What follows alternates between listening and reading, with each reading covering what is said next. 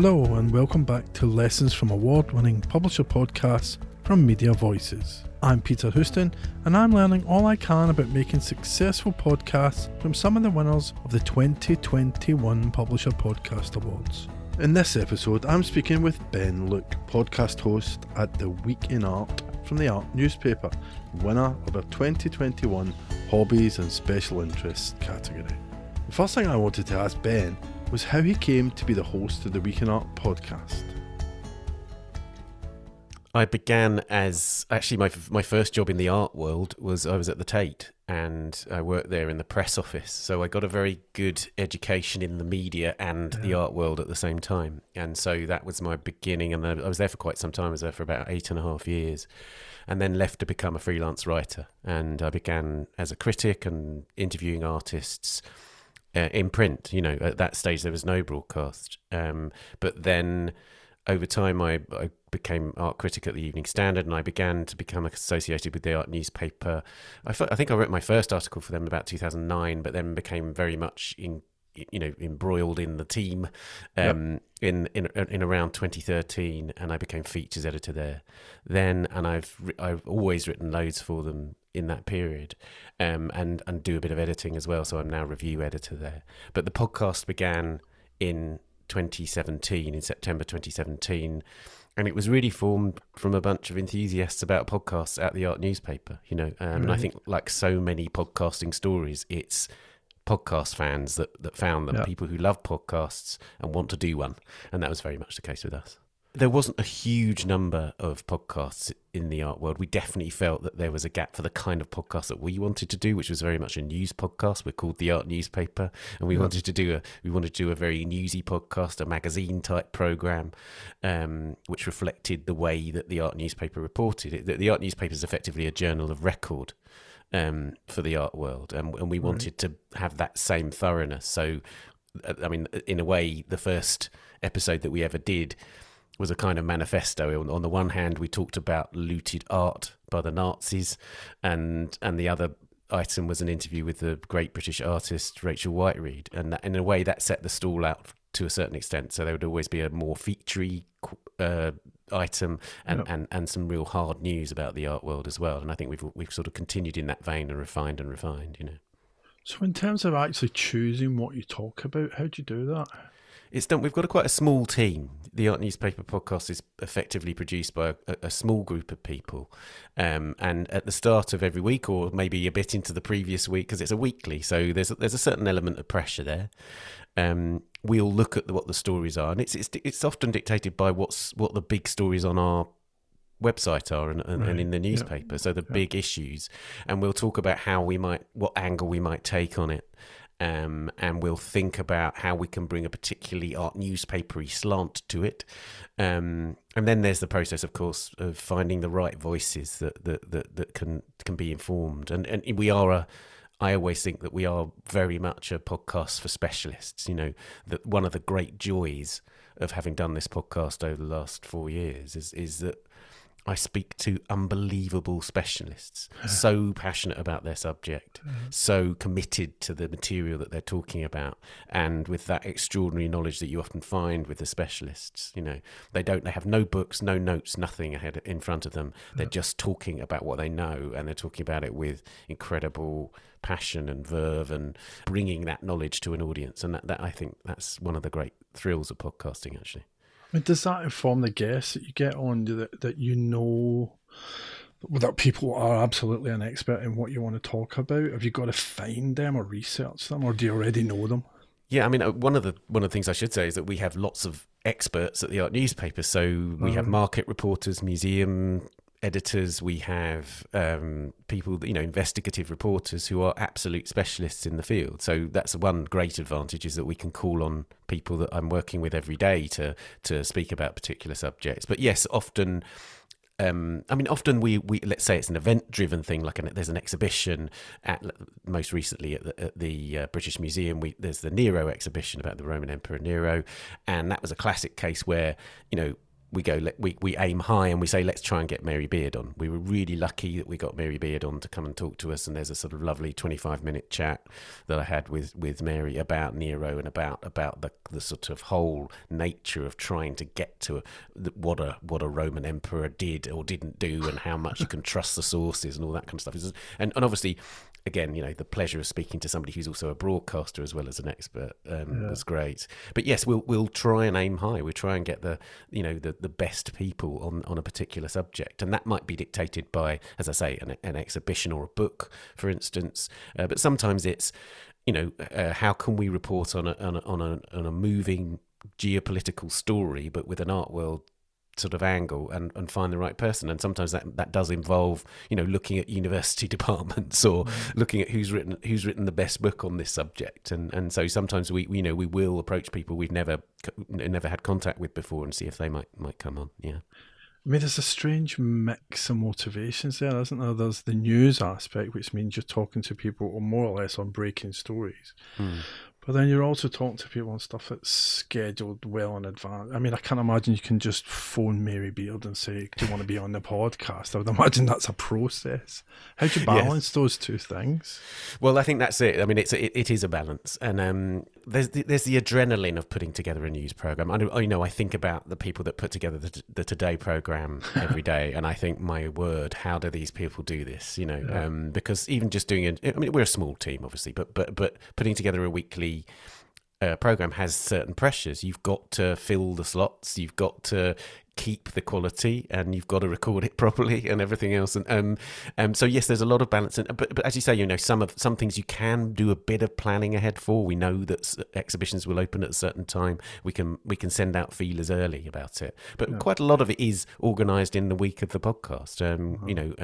So there is a sort of edge about that, but like, for instance, this week, the last episode of the current season, we're doing a podcast all about women artists, and there are several events. There's an exhibition at the Metropolitan Museum, so we've spoken to a curator, and that was done last week.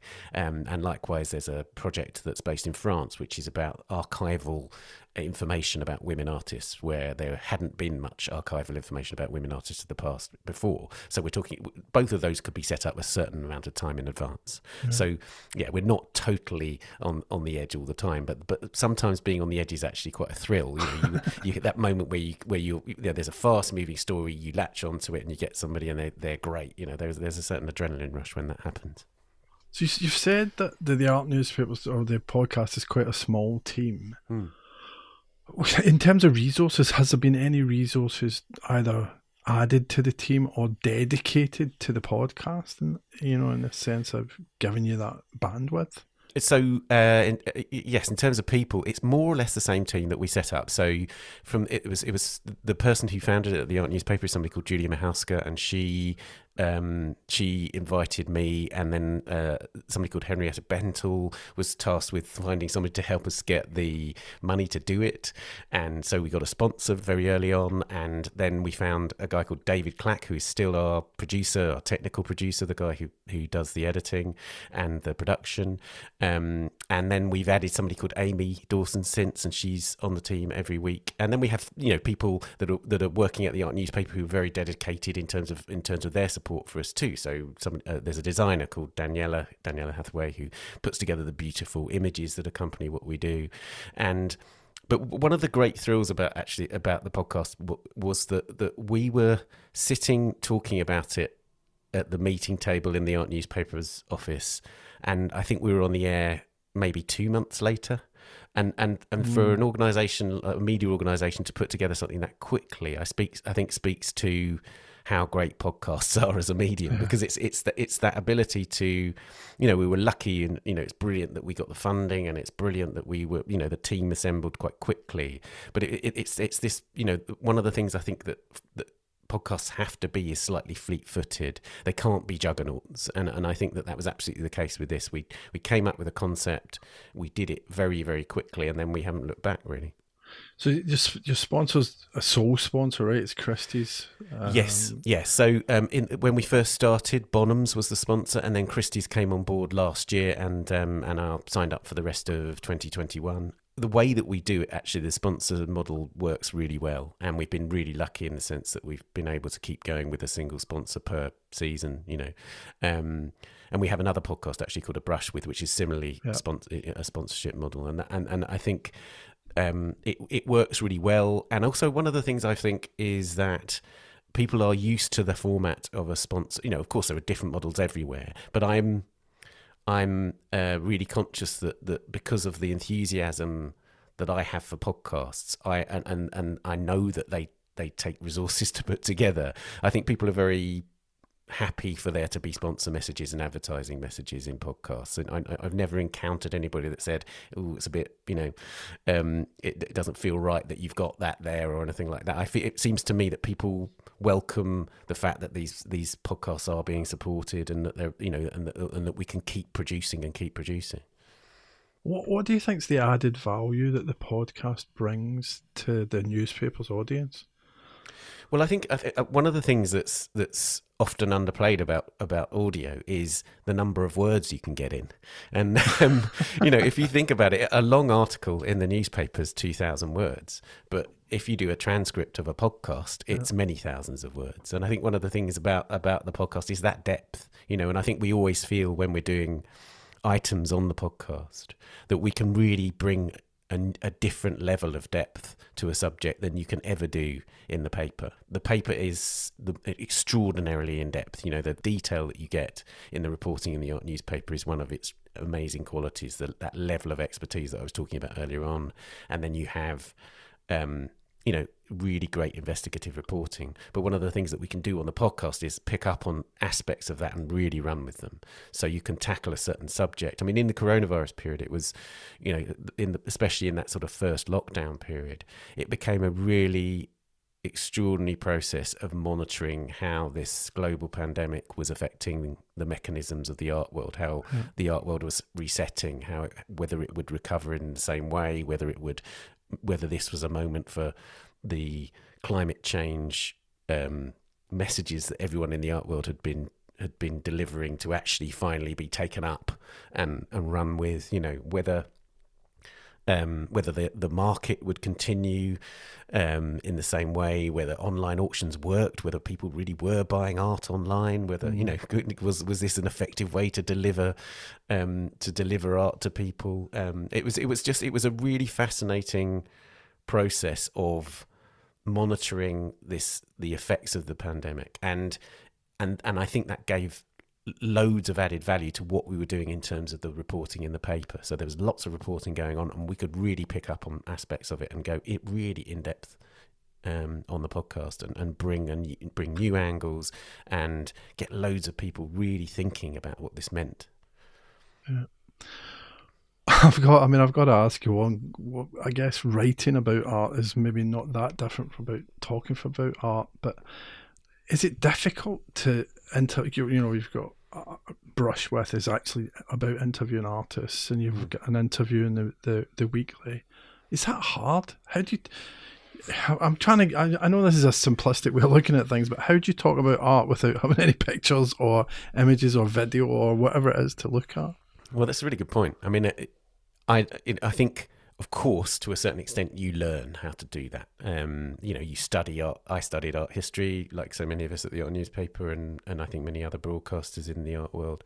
And you, so there is obviously a language. We try and cut through that a bit. We try not to be too jargony. I think inevitably you always end up being a bit jargony when you're in a specialist field, but we try and avoid that.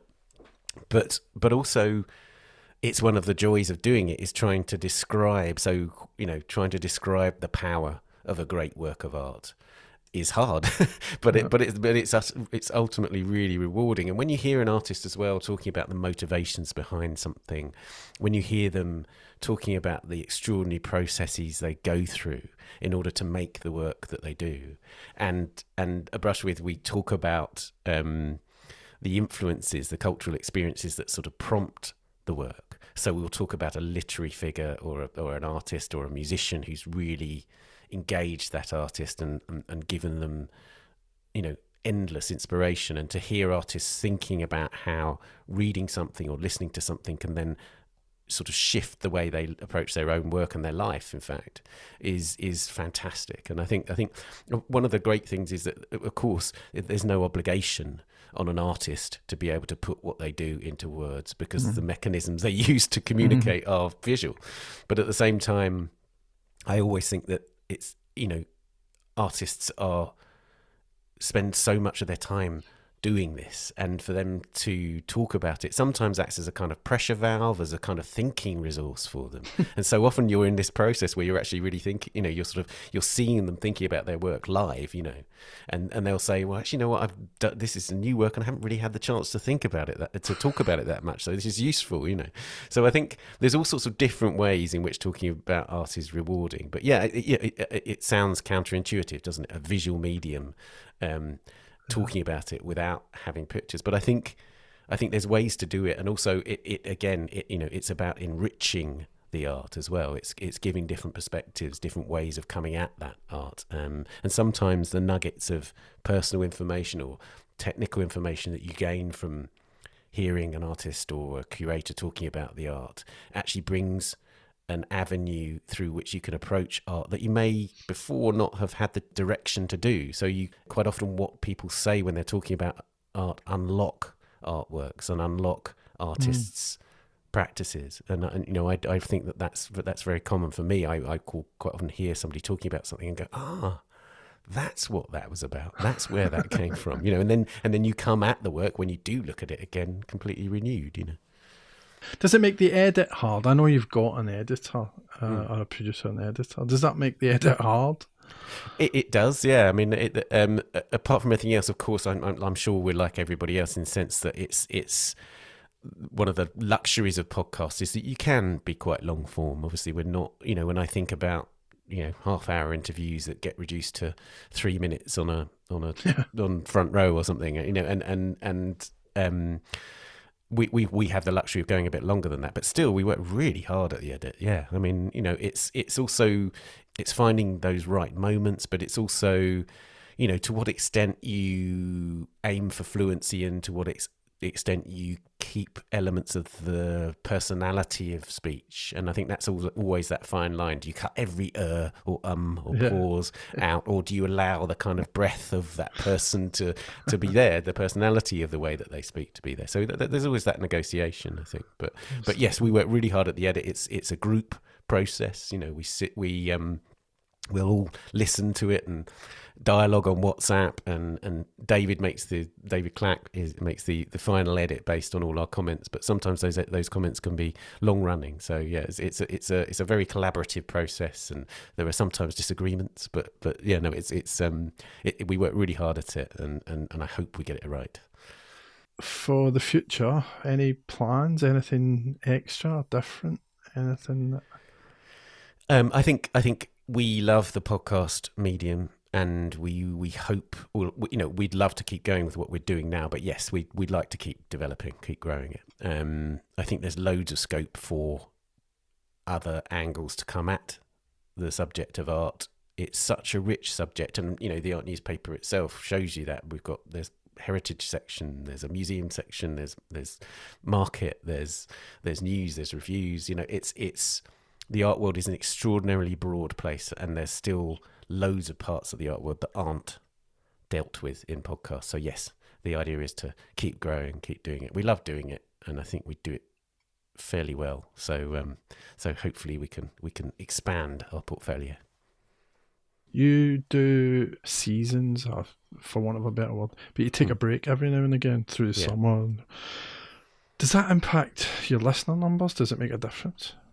It's really interesting, actually. We thought it would much more than it does, but we've now got a huge archive, and we find that people are listening to the archive all the time. We've got listeners in more than 100 countries every week, and we're finding that people are still listening to, you know, really quite old episodes still going back, and that's obviously delightful to know, because I think there is an extraordinary resource now. There's a massive resource of artist interviews, curator interviews, news stories, you know, a kind of very complex guide to the coronavirus era. But yes, so interestingly, we found that in the period when we're not producing new episodes, people are still listening to the archives, and that's obviously enormously satisfying. But we also, like, for instance, this year The Week in Art has a break of a couple of months, but there'll be new episodes of A Brush With for a lot of that period. Right. So there's only about I think there's only about 2 or 3 weeks where we're sort of dark, as it were, but for the rest of the time we're, you know, all systems go. Thanks for listening to Lessons from Award-Winning Publisher Podcasts from Media Voices, and a massive thanks to Ben for taking the time to talk to me. You can see the shortlist for the 2022 Publisher Podcast Awards over at publisherpodcastawards.com. The awards ceremony will be in London on April 27th, and although you can no longer buy in-person tickets for the event, you can sign up to see the awards virtually. Just go to publisherpodcastawards.com and register there.